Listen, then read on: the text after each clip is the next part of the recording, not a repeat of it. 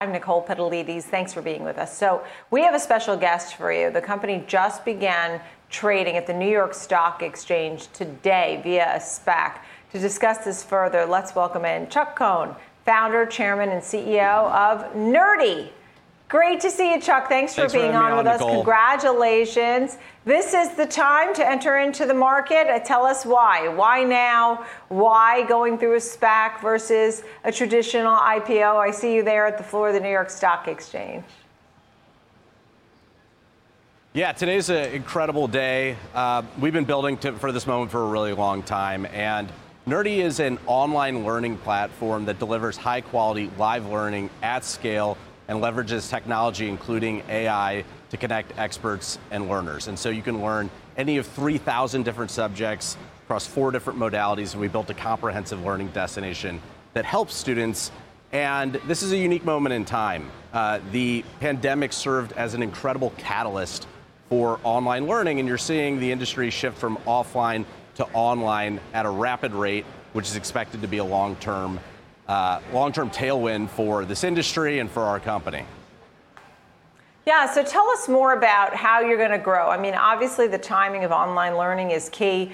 Um, a little bit more about the revenue, the gross profit, which climbed over fifty percent in this past quarter. Um, that seems to be a very big deal. You're coming in, it seems, at the right time. Now what?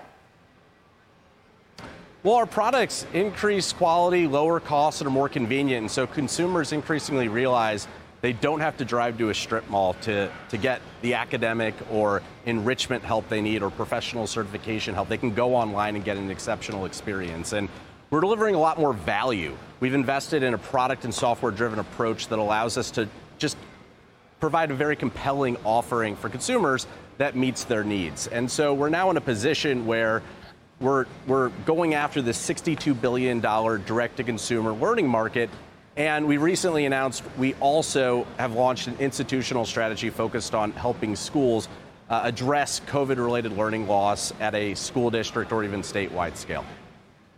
Ah, so at this point now, um, how do you deal with competition or growing the company? What do you think will be the main drivers of growth going forward? Well, we've always taken a software-driven approach to building out a platform, and through that platform, we're able to help people across thousands of different subjects. So it's a sixty-two billion dollars market, shifting from offline to online. And when you can provide a higher quality service at a lower cost and a more convenient fashion, consumers reward you with their business. And on top of that, we're now layering on the institutional strategy that I referenced. And so we're going to continue investing in the things that have made, made us successful in the past. That's product, that's engineering, and that's delivering more value to students uh, and to experts on the other side of the network.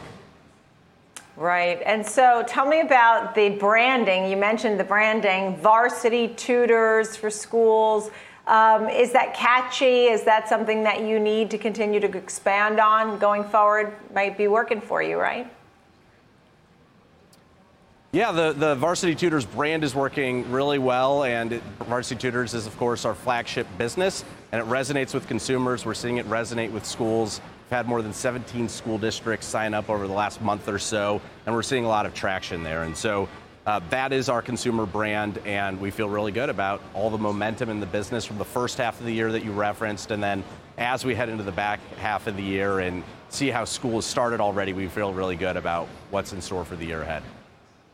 I'm sure there's still going to be a lot of hybrid models, you know, because some people actually learn better in person, some learn better online, and you're going to have a little bit of a mix, I'm sure, with COVID um, and uncertainty, what goes with that. So that may be certainly good for e-learning. So then what happens in a year or two as folks are back in the classrooms? Maybe you have some competition. How do you handle? Are those going to be some headwinds for you, bumps in the road? Well, we think kids being back in school is great, and so it's important for socialization. There's certain things that can be done in an in-person school that can't happen online. That's not what we do. What we do is we offer supplemental help that allows you to get a higher quality service at a lower cost in a more convenient setting, and in any sort of services-based realm, including learning and education. If you can do that, consumers choose you over to, say, driving to a strip mall and, you know, sitting in a five on one or ten on one or thirty on one setting. Um, after school, after you're outside of your, your professional hours and your learning uh, and you're studying for a certification or learning a new skill, we feel like we're delivering immense value, and consumers have rewarded us for that in the past. And frankly, as schools have gone back in session this September, we've seen a lot of demand come roaring back for tutoring and other forms of supplemental instruction. What are we missing? I mean, when we talk about the trends and the exciting outlook for a company like this one, I mean, it's not likely COVID nineteen is going to take over again. It may slow things in fits and starts, but um, is there something we're missing when you look at the outlook for the company at this point? We feel great about our strategy. We feel like we have a multi-year product head start. Uh, you have a whole industry shifting from offline to online. You have the attention of the entire world focused on online learning right now.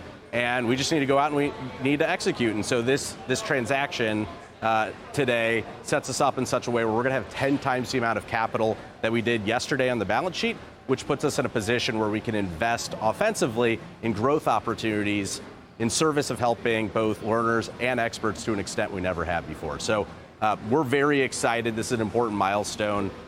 Our team's done a terrific job to get here, but we're very, very excited for what's in store ahead.